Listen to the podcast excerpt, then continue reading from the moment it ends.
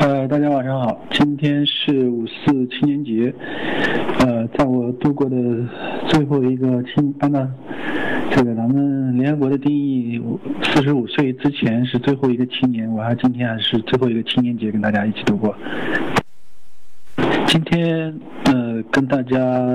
那个分享的一个题目呢，是关于一个大龄女性生二胎的问题。因为从今年开始，我们国家有了这个新的政策以后，那么很多女性关心的是说，过去已经有一个孩子了，那么能不能再生一个？那么这个给很多七零后和八零后的那些女性带来一些困扰，所以主要是想跟大家分享一下这个题目。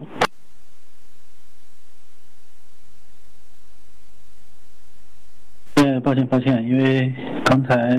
电脑传这个 PPT 就出问出了问题，所以不停不断的需要把我的这个每个 PPT 重新传到我的手机上，再传到这个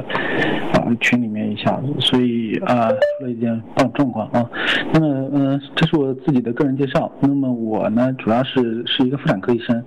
呃，之前在呃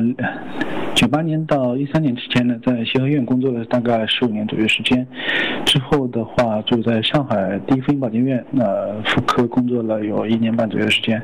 从一五年二月份之后呢，我就进入了一个妇产科的那个自由职业的状态。呃，我自己呢主要从事的是妇科啊这个专业。那么啊，自己主要的一个方向呢是啊普通妇科、妇科微创以及啊互联网医疗啊这几个结合点。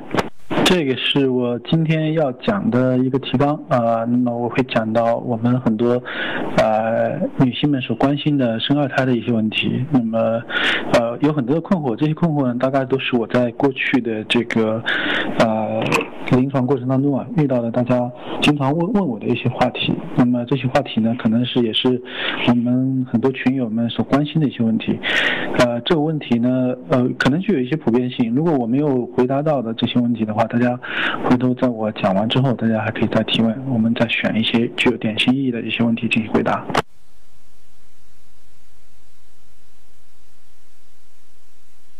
那个这个第四章的 PPT 呢，就是讲呃很多人关心的问题，就是说我多大年龄就不能生了？呃，这个对于一个医学问题啊，大概是没有一个标准的一个绝对的答案。那么我们只能在医学当中啊，很多都是讲概率的问题。概率的大小的代表了这个可能性的大小。那这个图里边给大家显示的就是说，呃，大概我们从妊娠的这个比例上来说，大概经过一年之后，我们可以看到三十岁左右的这个。那么三十岁左右的这个女性的话，她在一年左右，她的怀孕的机会是在大概百分之七十多左右，而这个年龄如果到了三十五岁之后的话，啊，会降到七十以下；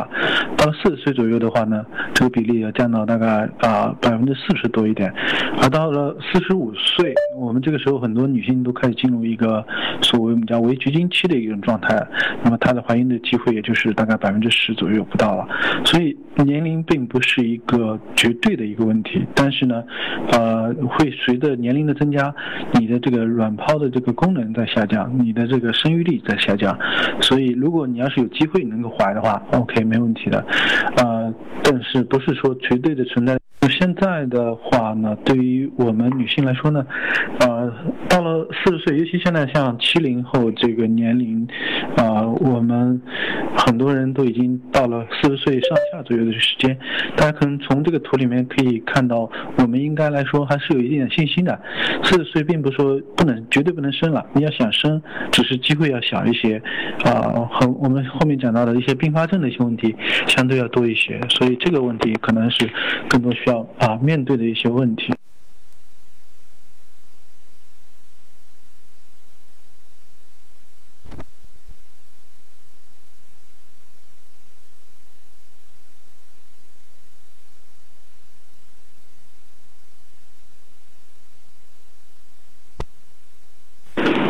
下面一个问题，可能很多人关心，就是说，在我生二胎之前，要不要做一些提前做一些什么样子的检查呢？呃，那么就像我们前面这个 PPT 里面就讲到的一样，就是年龄大了以后，最主要的一个问题呢是，就是你的卵巢的储备功能不好了，你的卵巢储备的卵子排卵这些功能都会存在一些问题。那么呃，如果你想要通过一些体检的一些方法，医学的一些方法来了解你的卵巢的储备功功能的话呢，那么我们到医院里面去可以抽几个血的一些化验。那么像呃呃 FSH 啊，这是我们经常常用的一个指标，就是叫卵泡那个雌激素。它的指标呢，就通常来说呢，是反映了我们里边是不是已经卵巢功能进行衰退了。那么第二个第二个 AMH 的水平呢，也是可以代表我们卵巢储备卵子的一个情况。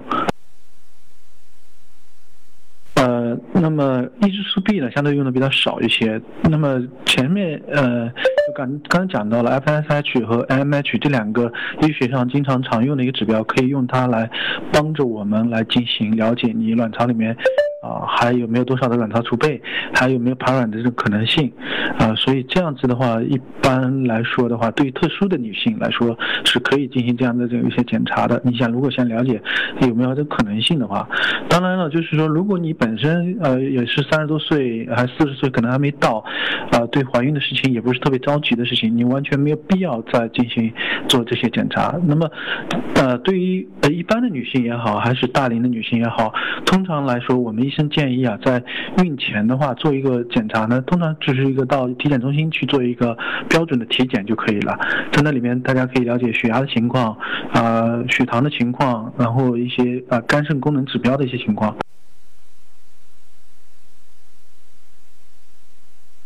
有些情情况的话，我们可能需要提前发现问题的话，需要到医院里面找医生进行咨询。啊，如果如果一般体检中心给我们查体的一个结果告诉我们，如果没有什么特殊的一些问题的话，那么你就可以尝试的去啊进行怀孕了。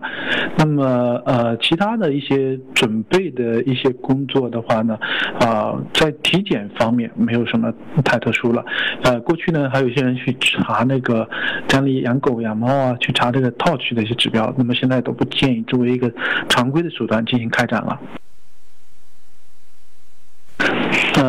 大家很多人会关心说，呃，年龄大了以后，啊，大概有可能会面临着一些，呃，什么样潜在的一些风险呢？那这里面呢，跟大家讲的一个最主要的一个问题呢，年龄大高龄女性的话，一个很重要的一个面临的风险就是所谓的就是呃遗传学的一些风险会增大。什么叫遗传学风险呢？呃，一个比较嗯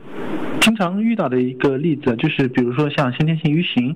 呃，大家可能对于我讲这个呃先天性鱼型跟没有直接的印象，但是，啊，可能像电视里面可能播的一个像那个周周啊这种样子，就是他会指挥，但是他在某些的智方上方面会有一些缺陷，所以这是一个典型的先二十一三体的一个表现。而年龄越大的话，啊，出现这种所谓啊二十一三体的这个机会就越高。